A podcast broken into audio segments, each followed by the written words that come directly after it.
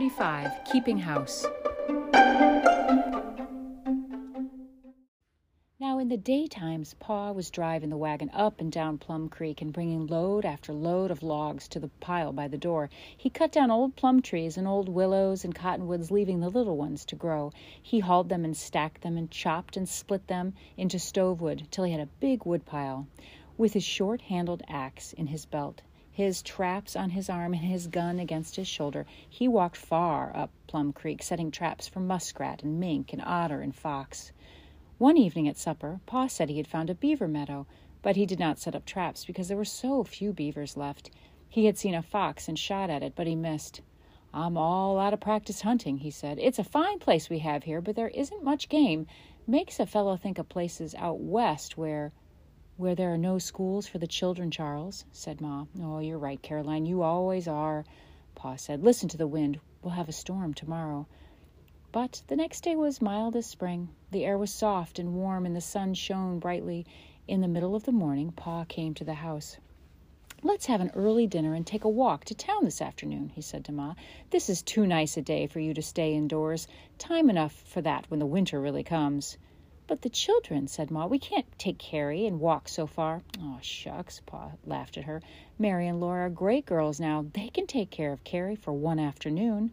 Of course we can, Ma, said Mary and Laura. Of course we can. They watched Ma and Pa starting gaily away. Ma was so pretty in her brown and red Christmas shawl, with her brown knit hood tied under her chin, and she stepped so quickly and looked up at Pa so merrily that Laura thought she was like a bird. Then Laura swept the floor while Mary cleared the table. Mary washed the dishes, and Laura wiped them and put them in the cupboard. They put the red checked cloth on the table. Now the whole long afternoon was before them, and they could do as they pleased.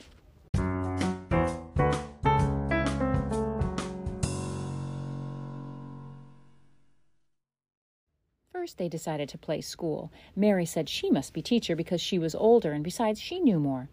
Laura knew that was true, so Mary was teacher, and she liked it, but Laura soon tired of that play. I know, said Laura. Let's both teach Carrie her letters. They sat Carrie on a bench and held the book before her, and both did their best, but Carrie did not like it. She would not learn the letters, so they had to stop that. Well, said Laura, let's keep let's play keeping house. We are keeping house, said Mary. What is the use of playing it? The house was so empty and still, with Ma gone. Ma was so quiet and gentle that she never made any noise, but now the whole house was listening for her. Laura went outdoors for a little while by herself, but she came back. The afternoon grew longer and longer. There was nothing to do. Even Jack walked up and down restlessly. He asked to go out, but when Laura opened the door, he would not go. He lay down and got up and walked around and around the room. He came back to Laura and looked at her earnestly. What is it, Jack? Laura asked him. He stared hard at her, but she could not understand and he almost howled. Don't, Jack, Laura told him quickly. You scare me. Is something outdoors? Mary wondered. Laura ran out, but on the doorstep, Jack took hold of her dress and pulled her back. Outdoors was bitter cold. Laura shut the door. Look, she said, the sunshine's dark. Are the grasshoppers coming back? Not in the winter time, Goosey, said Mary. Maybe, maybe it's rain. Goosey yourself, Laura said back. It doesn't rain in the winter time. Well, snow then. What's the difference? Mary was angry, and so was Laura. They would have gone on quarreling, but suddenly there was no sunshine. They ran to look through the bedroom window. A dark cloud with fleecy white underside was rolling fast from the northwest. Mary and Laura looked out the front window. Surely it was time for Pa and Ma to come, but they were nowhere in sight. Maybe it's a blizzard, said Mary. Like Pa told us about, said Laura. They looked at each other through the gray air. They were thinking of those children who froze stark stiff. Well, the wood box is empty, said Laura. Mary grabbed her. You can't, said Mary. Ma told us to stay in the house if it stormed. Laura jerked away, and Mary said, Besides, Jack won't let you. Well, we've got to bring in wood before the storm gets here, Laura said. Hurry. They could hear a strange sound in the wind like a far-away screaming. They put on their shawls and pinned them under their chins with their large shawl pins, and they put on their mittens. Laura was ready first. She told Jack, We've got to bring in wood, Jack. He seemed to understand. He went out with her and stayed close at her heels. The wind was colder than icicles. Laura ran to the woodpile, piled up a big armful of wood, and ran back, with Jack behind her. She could not open the door while she held the wood. Mary opened it for her. Then they did not know what to do. The cloud was coming swiftly, and they must both bring in wood before the storm got there. They could not open the door when their arms were full of wood. They could not leave the door open and let the cold air in. I can open the door, said Carrie. Oh, you can't, said Mary. I can too, said Carrie, and she reached up with both hands and turned the doorknob. She could do it. Mary was big enough to open the door. Laura and Mary hurried fast, bringing in wood. Carrie opened the door when they came to it and shut it behind them. Mary could carry larger armfuls, but Laura was quicker. They filled the wood box before it began to snow. The snow came suddenly with a whirling blast, and it was small, hard grains like sand. It stung Laura's face where it struck. When Carrie opened the door, it swirled into the house in a white cloud. Laura and Mary forgot that Ma had told them to stay in the house when it stormed. They forgot everything but bringing in the wood. They ran frantically back and forth, bringing each time all the wood they could stagger under. They piled wood around the wood box and around the stove. They piled it against the wall. They made the piles higher and bigger.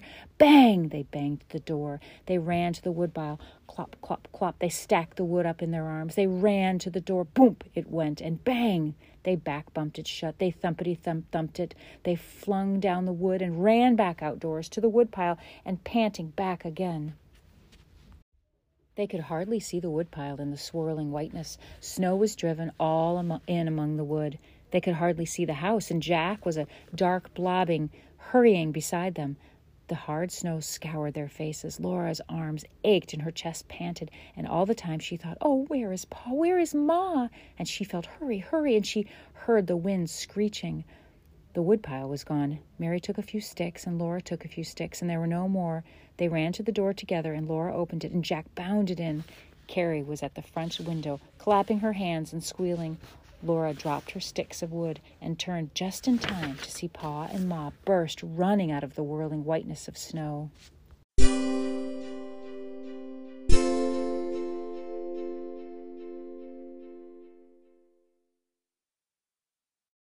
Pa was holding Ma's hand and pulling to help her run. They burst into the house and slammed the door and stood panting, covered with snow. No one said anything while Pa and Ma looked at Laura and Mary, who stood all snowy in shawls and mittens. At last, Mary said in a small voice, We did go out in the storm, Ma. We forgot. Laura's head bowed down, and she said, We didn't want to burn up the furniture, Pa, and freeze stark stiff. Well, I'll be darned, said Pa, if they didn't move the whole woodpile in, all the wood I cut to the last in the last couple of weeks. There, piled up in the house, was the whole woodpile. Melted snow was leaking out of it and spreading in puddles. A wet path went to the door where the snow lay unmelted. Pa's great laugh rang out, and Ma's gentle smile shone warm on Mary and Laura. They knew they were forgiven for disobeying because they had been wise to bring in the wood, though perhaps not quite so much wood. Sometime soon they would be old enough not to make any mistakes, and then they could always decide what to do. They would not have to obey Pa and Ma any more. They bustled to take off Ma's shawl and hood and brush the snow from them and hang them up to dry. Pa hurried to the stable to do the chores before the storm grew worse. Then, while Ma rested, they stacked the wood neatly as she told them, and they swept and mopped the floor. The house was neat and cozy again. The tea kettle hummed, the fire shone brightly from the draughts above the stone hearth. Snow swished against the windows. Pa came in. Here is the little milk I could get here with. The wind blew up and out out of the pail. Caroline, this is a terrible storm. I couldn't see an inch, and the wind comes from all directions at once. I thought I was on the path, but I couldn't see the house, and well, I just barely bumped against the corner. Another foot to the left, and I never would have got in. Charles, Ma said. Oh, nothing to be scared about now, said Pa. But if we hadn't run all the way from town to beat this storm here, then his eyes twinkled. He rumpled Mary's hair and pulled Laura's ear. I'm glad all this wood is in the house, too, he said.